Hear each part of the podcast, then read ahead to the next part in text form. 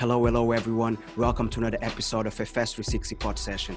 On today's show, we have Roland Clausen, co founder of Awamu, a fintech offering a core banking platform to microfinance institutions and SACCOs in East Africa. I hope you enjoyed this very insightful chat with Roland. Hello, good morning, Roland. How are you today? Good morning, Fernando. Nice to meet you finally. Yeah, you have a very beautiful background. I'm very jealous of that background.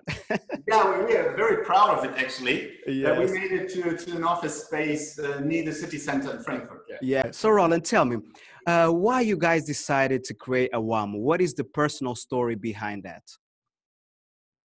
Yeah, in principle, we wanted to to professionalize the microfinance sector. Uh, because uh, Ben, uh, my, one of my co-founders, he realized that microfinance in, in all East African countries at least is, is flawed by the same things. Mm-hmm. And what we try to do is to finally put it to the use in what was intended to be originally, mm-hmm. like increasing financial inclusion mm-hmm. by improving both the provider side the, the institutional side of the microfinance institutions mm-hmm. and the consumer side at the same time by mm-hmm. adding more transparency and professionalism uh, yeah. in the sector.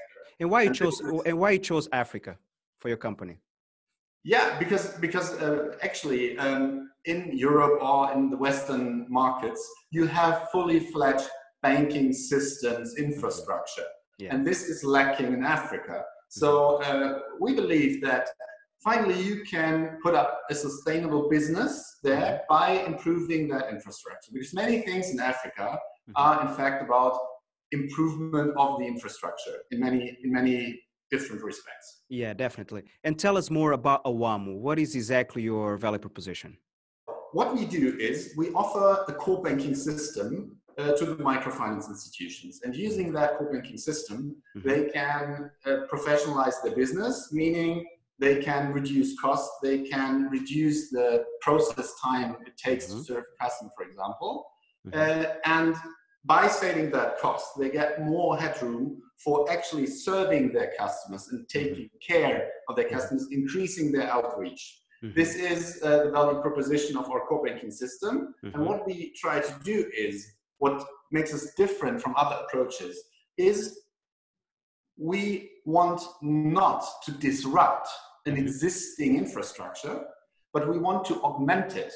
So right. you have an existing framework mm-hmm. of 25,000 microfinance institutions across sub-Saharan Africa. Mm-hmm. So that is an existing operational point of sale network.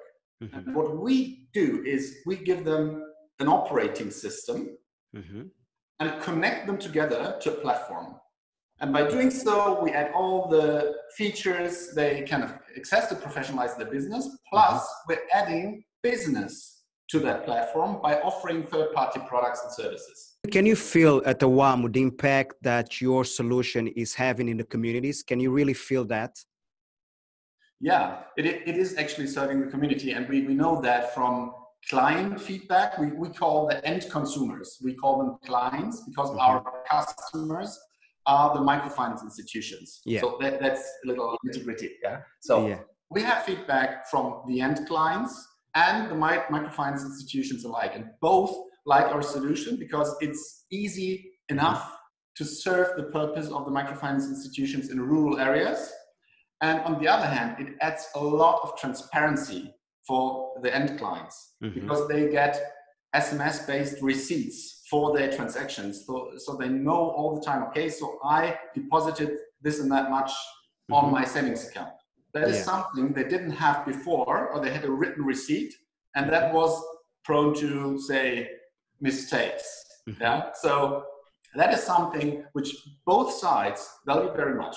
And what are the key pain points that you see in the microfinance sector in sub-Saharan Africa right now? There, there are, of course, uh, some challenges. Um, mm-hmm. I think one is closely connected to education because we're, we're, our main focus is on the semi-urban and rural areas. So you have naturally you have smaller, small to medium microfinance institutions uh, in these areas. Um, and what we find there is that the managers they they know that our solutions benefits their business mm-hmm. and they want to use it. Only their staff lacks some sort of technical education mm-hmm. to use the state of the art uh, software system. Mm-hmm. Um, and this training process, this onboarding process to enable them and encourage them mm-hmm. to actually use that system.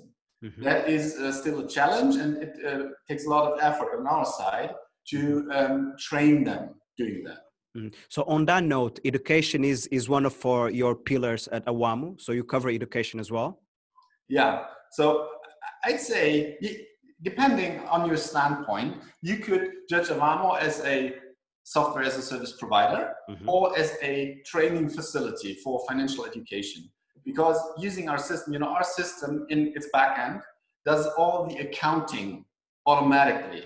So some of uh, our customers, for the first time, uh, have a professional accounting framework uh, in the system. So we have to teach not only the managers but also the staff mm-hmm. what an actual account framework is and how it works and uh, how to properly use it, how to configure it in our system. Mm-hmm. And by doing so, we add a lot of additional knowledge about how finance actually works mm-hmm. and how financial services actually work or should work. All right. All right. That's amazing. And where do you see Awamu in three years, Roland? In three years, I, I think in three years, I'm pretty confident to say that we're serving like 5 million uh, consumers and clients. Mm-hmm. Mm-hmm. Uh, and therefore increasing our outreach to like 25 million people mm-hmm. overall in sub-Saharan Africa. And that would quite something we would be very proud of. Okay, that's an amazing view. Tell me a beautiful story about Africa that you have experienced. Wow, there are many actually. There are many. Um, so I think the, the, the most appealing story to me uh, is when we put up our IT development team. We, mm-hmm. we believe in the community, the African community, being integral part of mm-hmm. every development you try to initiate uh, on the continent. So we decided to put all our operations uh, to Africa and starting mm-hmm. our offices, our first offices there, uh, hiring uh, a great director in, in Uganda, Oscar, mm-hmm. um, and to see how everything formed um, how people decided to uh, join Awamu, how they adapted to this very, say, Western organizational style. Mm-hmm. That was pretty amazing to see, and I enjoyed every time being there and, and talking to the guys and being in a constant exchange and mm-hmm. To see how good the cooperation actually can be if on both sides there is enough openness to mm-hmm. do so. Yeah. That is uh, for me personally the most most amazing part uh, about that venture. Yeah. So thank you very much roland. So that was that was very good and looking forward to meet you in person very soon. Yeah thank you fernando. Looking forward to that too. All right. Thank you. Bye-bye. Cheers